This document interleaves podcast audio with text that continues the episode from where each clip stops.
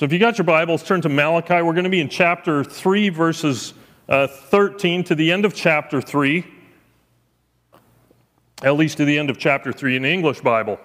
Hebrew Bible, they don't have a chapter 4. It just continues right to the end. Uh, those verses are there, but they, they uh, count that as all of chapter 3. Um, the conclusion really does span verse 13 to the end of chapter 4 and verse 6. And we're just going to take a look at the, the first section of this today, the final dispute where, you know, God says, You've been harsh against me, and the people say, Well, how? And then God provides the evidence through what they have done and what they have, what the people have said. So we're going to hear the, fi- and then we'll hear the, so this is the final uh, dispute, and then another response. There's another group of people that were in and around uh, the people Malachi was speaking to who were responding very differently to God. And my prayer this morning is that we would be among them. But to put this conclusion into its proper perspective so that we can hear it with the force that it has, I think one of the things we need to do is read the whole thing. Now, I'm not going to get you to stand for this. It takes about nine minutes to read it through. The oracle of the word of the Lord to Israel by Malachi. I have loved you, says the Lord, but you say, How have you loved us? Is not Esau Jacob's brother, declares the Lord? Yet I have loved Jacob, but Esau I have hated. I have laid waste his hill country and left his heritage to jackals of the desert. If Edom says, We are shattered, but we will rebuild the ruins, the Lord of hosts says, They may rebuild, but I will tear down, and they will be called the wicked country, the people with whom the Lord is angry forever. Your own eyes will see this, and you shall say, Great is the Lord beyond the borders of Israel. A son honors his father, and a servant his master. If then I am a father, where is my honor? And if I am a master, where is my fear? Says the Lord of hosts to you, O priests who despise my name. But you say, How have we despised your name? By offering polluted food upon my altar. But you say, How have we polluted you? By saying that the Lord's table may be despised. When you offer blind animals in sacrifice, is that not evil? When you offer those that are lame or sick, is that not evil? Present that to your governor. Will he accept you or show you favor? Says the Lord of hosts. And now entreat the favor of God that he may be gracious to us. With such a gift from your hand, will he show favor to any of you, says the Lord of hosts. Oh, that there were one among you who would shut the doors that you may not kindle fire on my altar in vain. I have no pleasure in you, says the Lord of hosts, and I will not accept an offering from your hand. For from the rising of the sun to its setting, my name will be great among the nations, and in every place incense will be offered to my name and a pure offering. For my name will be great among the nations, says the Lord of hosts. But you profane it. When you say that the Lord's temple is polluted and its fruit, that is, its food, may be despised. But you say, Oh, what a weariness this is, and you snort at it, says the Lord of hosts. You bring what has been taken by violence or is lame or sick, and this you bring as your offering? Shall I accept that from your hand? says the Lord. Cursed be the cheat who has a male in his flock and vows it and yet sacrifices to the Lord what is blemished. For I am a great king, says the Lord of hosts, and my name will be feared among the nations. And now, O priest, this command is for you. If you will not listen, if you will not take it to heart to give honor to my name, says the Lord of hosts, then I will send the curse upon you and I will curse your blessings. Indeed, I've already cursed them because you do not lay it to heart. Behold, I will rebuke your offspring and spread dung on your faces, the dung of your offerings, and you shall be taken away with it. So shall you know that I have sent this command to you, that my covenant with Levi may stand, says the Lord of hosts.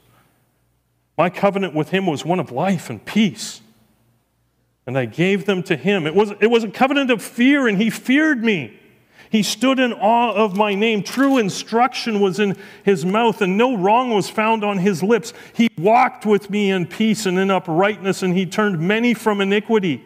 For the lips of the priest should guard knowledge, and people should seek instruction from his mouth. For he is the messenger of the Lord of hosts. But you've turned aside from the way. You've caused many to stumble by your instruction. You've corrupted the covenant of Levi, says the Lord of hosts. And so I make you despised and abased before all the people, inasmuch as you do not keep my ways, but show partiality in your instruction. Have we not all one Father? Has not one God created us? Why then are we faithless to one another, profaning the covenant of our fathers?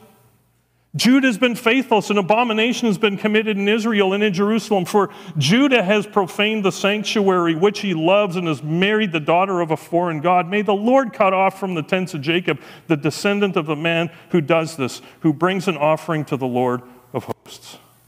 The second thing you do the Lord's altar with tears and with weeping and groaning because he no longer regards the offering or accepts it with favor from your hand. But you say, Why does he not? Because the Lord was witness between you and the wife of your youth. You have been faithless, though she is your companion and your wife by covenant. Did he not make them one with a portion of the Spirit in their union? And what was the one God seeking? Godly offspring. So guard yourselves in your spirit and let none of you be faithless to the wife of your youth. For the man who does not love his wife but divorces her, says the Lord, the God of Israel, covers his garment with violence, says the Lord of hosts. So guard yourself in your spirit. Do not be faithless. You have wearied the Lord with your words, but you say, How have we wearied him? By saying, Everyone who does evil is good in the sight of the Lord and he delights in them, or by asking, Where is the God of justice? Behold, I send my messenger, and he will prepare the way before me, and the Lord whom you seek will suddenly come into his temple, and the messenger of the covenant whom you delight Behold, he's coming, says the Lord of hosts, but who can endure the day of his coming? Who can stand when he appears? For he's like a refiner's fire, like fuller's soap. He will sit as a refiner and purifier of silver, and he will purify the sons of Levi and refine them like gold and silver, and they will bring offerings in righteousness to the Lord. Then the offering of Judah and Jerusalem will be pleasing to the Lord as in the days of old, as in former years. Then I will draw near to you for judgment I will be a swift witness against the sorcerers, against the adulterers, against those who swear falsely, against those who oppress the hired worker in his wages, the widow and the fatherless, against those who tr- thrust aside the sojourner and do not fear me, says the Lord of hosts. For I, the Lord, do not change. Therefore, you, O children of Jacob, are not consumed. From the days of your fathers, you have turned aside from my statutes and have not kept them. Return to me, and I will return to you, says the Lord of hosts. You say, How shall we return?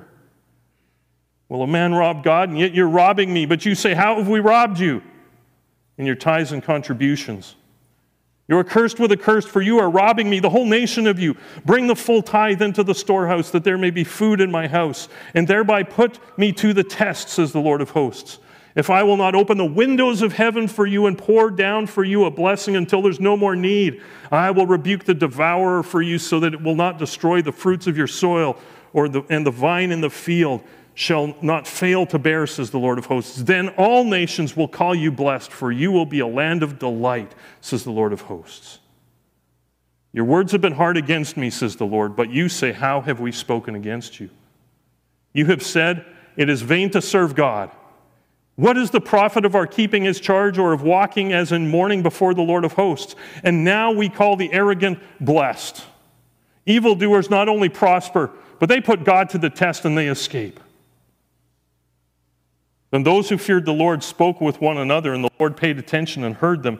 And a book of remembrance was written before him to those who feared, of those who feared the Lord and esteemed his name. They shall be mine, says the Lord of hosts in the day when I make up my treasured possession, and I will spare them as a man spares his son who serves him, then once more you shall see the distinction between the righteous and the wicked, between the one who serves God and the one who does not. For behold, the day is coming, burning like an oven, when all the arrogant and all evildoers will be stubble, the day that is coming shall set them ablaze, says the Lord of hosts, so that it will not leave them neither root nor branch.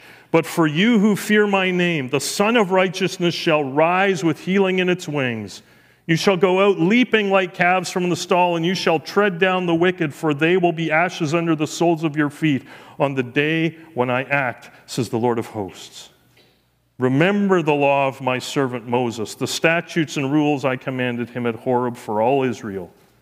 Behold, I will send Elijah the prophet before the great and awesome day of the Lord comes, and he will turn the hearts of fathers to their children and the hearts of children to their fathers, lest I come and strike the land with a decree of utter destruction. This is the word of the Lord. So, to put that conclusion into perspective, we need to, need to review the whole message because remember, this wasn't written in chapters and verses originally. It was written as one act of communication, one message to the people. And we hit this conclusion in two parts the final dispute, and then those, another response another way to respond to this. So let's take a look at, at uh, verses 13 to 15 first, the final dispute. Your words have been hard against me, says the Lord, but you say, How have we spoken against you? You've said it's vain to serve God. What's the profit in keeping his charge or walking in mourning before the Lord of hosts? And now we call the arrogant blessed. Evildoers not only prosper, but they put God to the test and they escape. There's nothing new here. This is all stuff that Malachi has talked about and confronted throughout the message. There's three claims and one declaration. The first is really is, is kind of a declaration, but it's a claim of the people. It is vain to serve God. It's empty, it's futile, it has no purpose. Now, here's one thing I, I, I, as I've been studying Malachi, I don't think people were saying this verbally, but it was in their actions and their attitudes. Because nobody would really say, well, you know, I show up to church all the time, my kids go to Sunday school, I give in the offering on a regular basis what I think is okay, uh, whatever, and I, I got the routine of religion down. Why isn't God blessing me? You know, this is kind of what Malachi is confronting. So they don't necessarily say this because they think they're doing good. They think they're doing all the right stuff and that God owes them. But they've come to the conclusion that because God isn't doing exactly what they think He should be doing, that it's vain, it's empty, it's futile. It is vain to serve God. That's their first declaration to serve, to be a servant, to, to uh, in, in many places, we also translate this word worship. Now remember, he's often talking to the priests and the Levites here. It's, it's empty, it's vain, it's pointless to worship God. There's nothing worthwhile here. It's an empty thing. Uh, this word for vain, it's the same word that we get in uh, Exodus 20, verse 7, the Ten Commandments. Do not lift up the name of Yahweh your God in vain to no good purpose, to emptiness. The main idea that they're stating here is that it's really not worthwhile showing up anymore. It's just empty. We're going to move on. It's vain to serve God. Now, the next two statements are in the form of a question, but it's kind of a parallelism. They answer their own question with the first one What is the profit in keeping his charge? And what is the profit of walking about as in mourning before the Lord of hosts? In verse 14. What's the profit? Hebrew word here is used only 39 times in the Old Testament. It means uh, to, to have a personal advantage from some activity, to, to gain something, to profit, uh, to be in a place of advantage. The basic idea here is what's in it for me? This is the real question what's in it for me? keeping, keeping his charge, first of all. What's, what's in it for me to keep his charge? Uh, the, the, the, one root word here, uh, to guard, to keep, to observe. What is the purpose of guarding, keeping, observing his observances? It's the, the noun and the verb go together here. It's the, the same root word of keeping his charge. Uh, the verb and the noun are from the same root word. Keeping his charge. What, is, what does it benefit me to protect, to guard, and to keep what God has entrusted to me? And this goes back as uh, the very first use of this word is Genesis 2:15 where humanity is given the task to guard, keep and ensure the prosperity of the garden. The verb communicates doing something carefully, diligently, especially around covenant obligations, around the relationship. The people have said, What do I get out of it? What's in it for me? Is it really worth it? What do I gain investing myself in God's ways? What's the benefit of walking as in mourning before the Lord God of hosts? This is a, part two of the two part question. And it's what's the, what, why bother being or living a repentant life? See, the people didn't see their need to return. We saw that last week. Return to me and I'll return to you. Ah, do we really need to do that? Yes, yes, you do.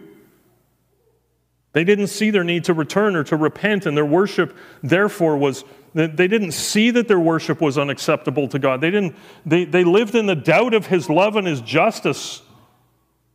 And when you live in that space, what's the point of repentance? What's the point of turning to God? What do you get out of it? Again, the key question is all self centered here. What do I get out of it? Again, the people's questions in Malachi are not genuine questions. See, they've already answered their question what's the purpose of keeping his charge, of, of, of, observing his commands, of, of living a life of repentance before God? Because it's vain to serve God. They've already stated that. They've already answered their own question. And then there's the final declaration, and this is just outright blasphemy. Verse 15. And now we call the arrogant blessed. Evildoers not only prosper, but they put God to the test and they escape. It's uh, attacking the character of God and defaming his character, saying that he, he blesses, or, or, first of all, we call, and, and this is emphatic, we ourselves, this is what we declare about people's lives. We declare these people blessed. The same verb that happens in Psalm 1:1. Blessed is the man who walks, does not walk in the counsel of the wicked, nor stand in the way of sinners, nor sit in the seat of scoffers, but his delight is in the law of the Lord. This is the complete upside down version of that. Interestingly, the verb ashrei or asher, to bless, is not used for God to, dis, to state blessing on people, but uh, he blesses, but with a very different word, barak. And the barak blessing, when God says, I bless, originates in God's grace and his action. The ashar blessing originates in man's actions and achievements. And, and in this context, the context of Malachi's message, the declaration of blessing, communicates then rather than go about in mourning, rather than uh, aligning ourselves with, with God, they're congratulating themselves that they don't really want or feel the need for God's favor. We're doing fine on our own. Thanks anyway.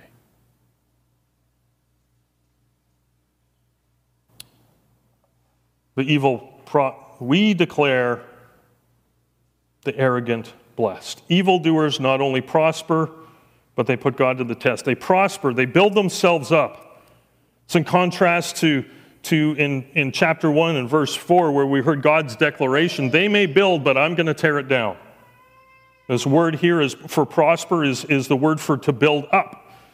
Evildoers not only build up, for themselves, but they prosper and they put God to the test. The, evildoers we saw in, in, in chapter 1 as well. Who are those who are doing evil? God says, if, if you're bringing an offering that's unacceptable, blind animals, is that not evil? And so here they are saying, hey, if you're bringing false sacrifices, if you're bringing not the best, if you're bringing stuff that's less than what God requires, then you're okay. You can prosper, it's fine. And they test God and they get away with it. Contrast that with, you know, and, maybe they're thinking, well, here we're doing this, and we know we're bringing not, not the best sacrifices, but God hasn't struck us dead yet, so it must be fine. Like, remember Nadab and Abihu? They came with unauthorized fire before the Lord, and boom, they were like zap, dead. So, you know, God hasn't done that yet, so. Or, or maybe God's just not worried about it anymore.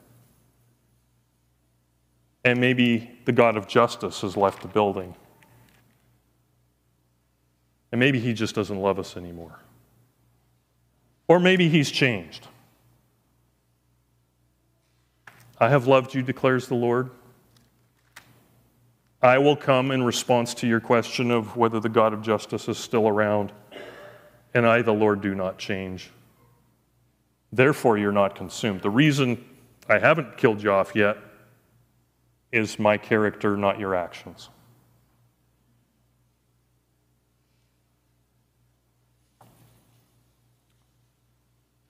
See, God has invited his people to test him regarding his provision, but the idea here is questioning and attacking the character of God. They escape. Literally, they escape death or a threat. Typically, the word is used of God rescuing and delivering his people from crisis. So, the main idea that they're coming, this, this final dispute with God, the people are saying this in their heart of hearts. And if you really push them, this is what they're saying. Since serving God is empty, since we don't get anything out of it, self centered living is the best way to go. God doesn't act or judge, and we can get away with anything. As I said last week, this is functional atheism. God doesn't care. God is not just. It doesn't matter how you live as long as you get along. Live your truth as long as you don't hurt others. And this leads to moral relativism which is self glorification, which is rebellion against any external authority. And we start to say, I am the way, the truth, and the life. And don't tell me how to live. Instead of Jesus saying, I am the way, the truth, and life, and no one comes to the Father except through me. This is the last dispute. And remember, these are people with their Bibles, showing up to synagogue regularly, making sacrifices, singing the songs, doing the routine.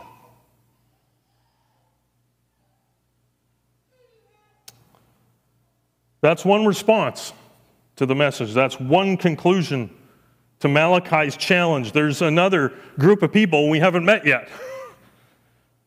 Malachi's message, we haven't met this group of people yet, but now we meet them, verses 16 to 18. Then those who feared the Lord spoke to, with one another, and we don't know what they said. The Lord paid attention and heard them, and a book of remembrance was written before him of those who feared the Lord and esteemed his name. They shall be mine, says the Lord of hosts, in the day when they make up my treasured possession, and I will spare them as a man spares his son who serves him. Then once more you shall see the distinction between the righteous and the wicked, between the one who serves God and one who does not serve him. We shift gears here. We move from a disputation speech between God and people to, to a narrative, for, a, a report, from God and the people speaking to one another and against one another, to Malachi telling us what happens. It's not a conversation, it's a report, and it's a declaration of God. Then, at that time, a little Hebrew word here that marks a narrative transition. Something new is about to be said, logically connected with what has just been covered. This is the flip side of the coin the fear of the Lord. That's why reading the whole book was, was a good idea because the fear of the Lord has been part of the overarching theme of Malachi. We hear it and we feel it when we read through the whole message. And it's in stark contrast to the participants of the dispute passages who are constantly questioning whether God's right or not, all the way from 1 2 to 315. Lack of fear, lack of reverence, no awe of God. All revealed in their doubt and their skepticism and their questioning of God's love and justice. There is always a remnant of the faithful. There's always a Noah, an Abraham, a Moses, a Joshua, a Caleb. There's always a, a Peter who, though he sticks his foot in his mouth and denies the Lord, is brought back to serve. There's always a remnant of the faithful. Malachi's message has, for the most part, fallen on deaf ears. That's one of the things you read through the prophets, and you got to feel for these guys because they're, they're sent by God and they've got to proclaim this message, and they got this burning in their bones to speak to a people. Like Isaiah's told in Isaiah chapter 6, you know, he's like, Who's, who's going to go for me? And Isaiah's like, I'll go for you. And God's like, All right, awesome. Nobody's going to.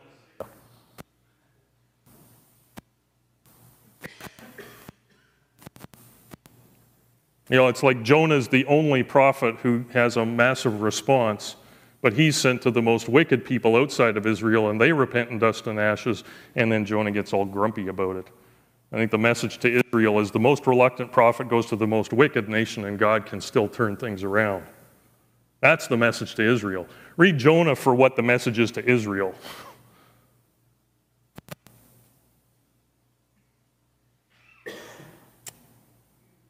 The people who fear God these are people who, despite the circumstances, know that God loves them. That despite their poverty, are willing to give their best, to bring their tithes and offerings.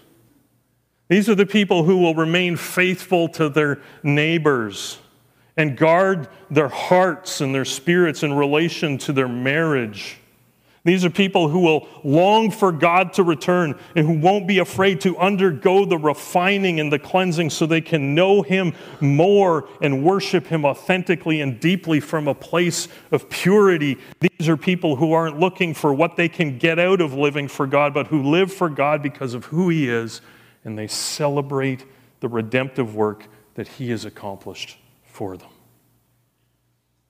To fear the God, to fear God is to stand in reverential awe of his abiding love, his enduring justice, and his unchanging nature. I have loved you. I am coming to you. I do not change. The Lord has closed his ears to the cries of the arrogant and the self absorbed. He is open and attentive to the humble and contrite. Notice that contrast if we go back to chapter 2. You cover the Lord's altar with your tears, but he no longer regards your offering or accepts it with favor. But for those who fear him, he pays attention and he hears them. Notice that there is only one characteristic of these people that they fear God. They stand in awe of him. We're not told what they say or how they engage with the other people or what they're doing.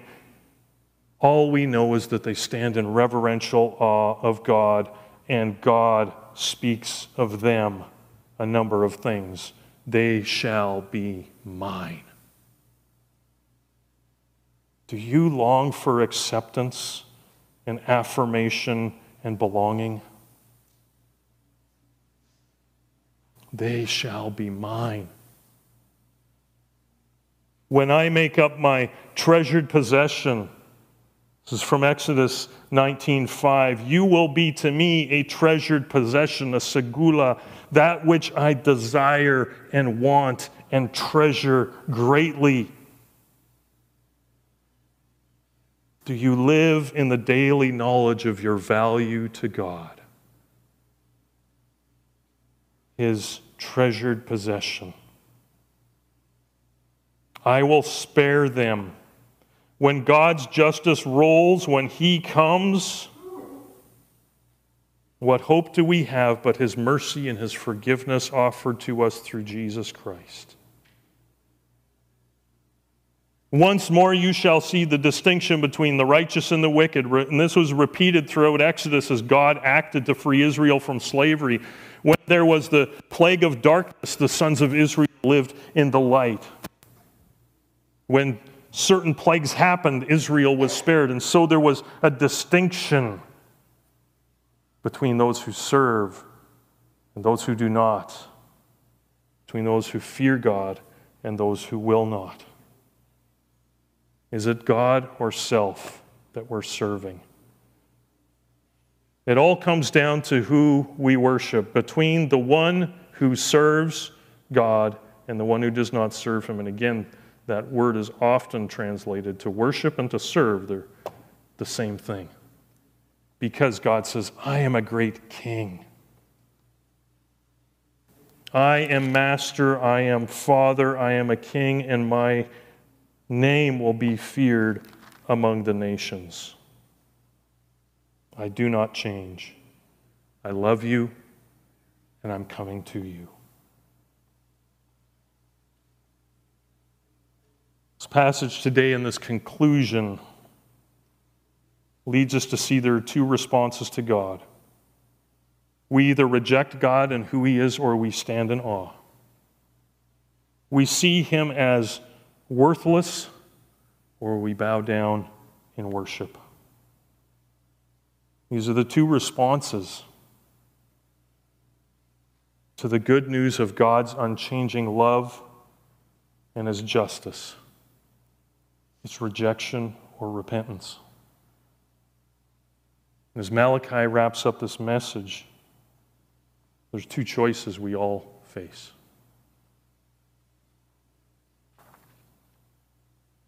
We either believe that God no longer loves us, no longer exercises his justice, and he has changed. He's not the same God that leads us out of Egypt. He's not the same God who raises Christ from the dead.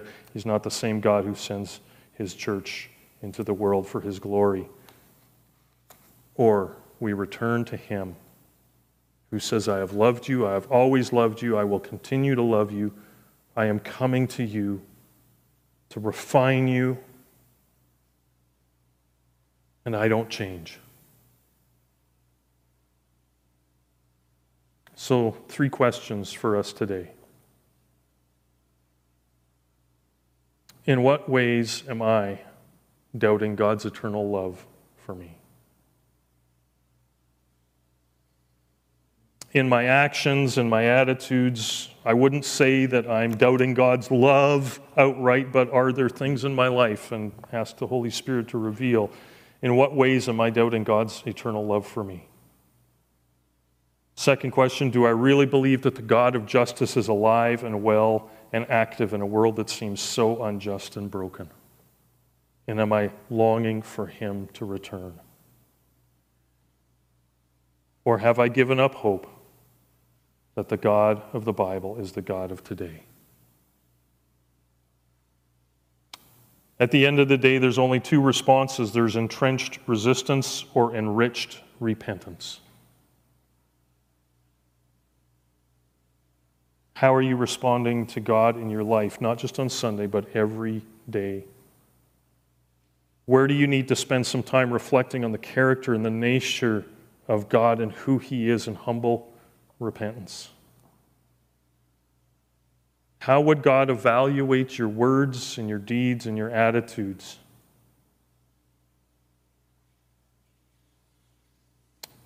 Toward Him.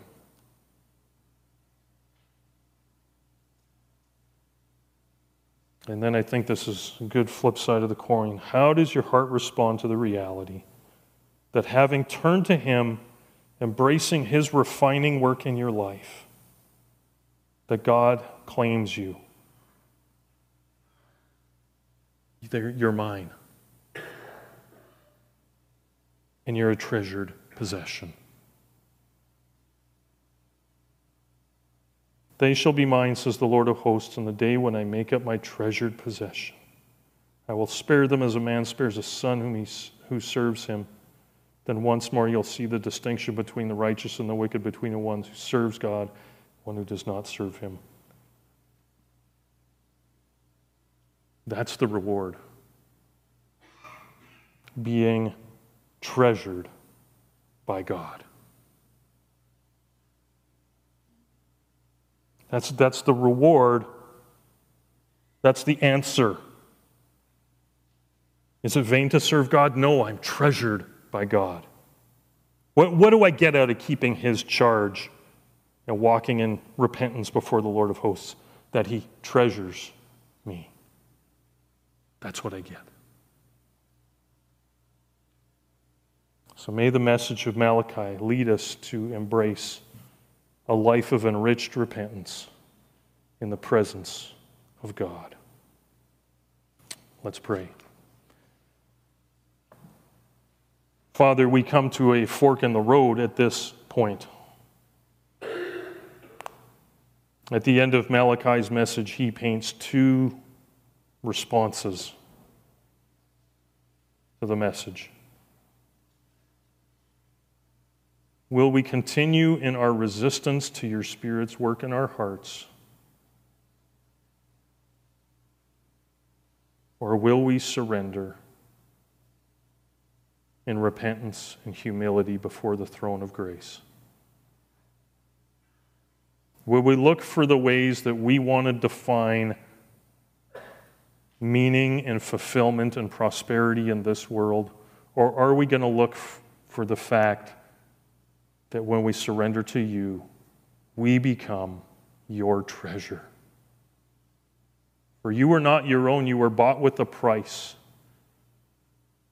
The price was Jesus' death on the cross.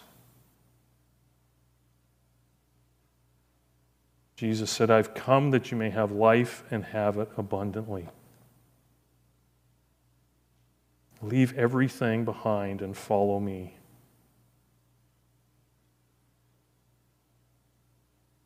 Though he was in very nature God, did not consider equality with God something to be grasped, but took up the nature of a servant. Became obedient to death, even death on a cross.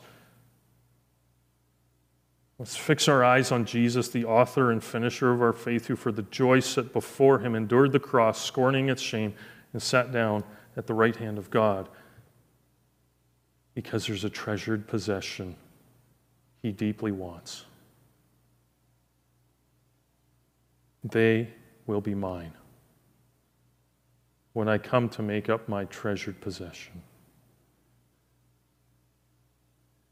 Oh, Father, may we see the deep reward of following you is not to get stuff for ourselves, but to be treasured by you. In Jesus' name, amen. Let's stand for the benediction. Romans chapter 16, 25, 27. Now to him who is able to strengthen you according to my gospel and the preaching of Jesus Christ, according to the revelation of the that was kept secret for long ages but has now been disclosed and through the prophetic writings has been made known to all nations according to the command of the eternal God to bring about the obedience of faith to the only wise God be glory forevermore through Jesus Christ. Amen.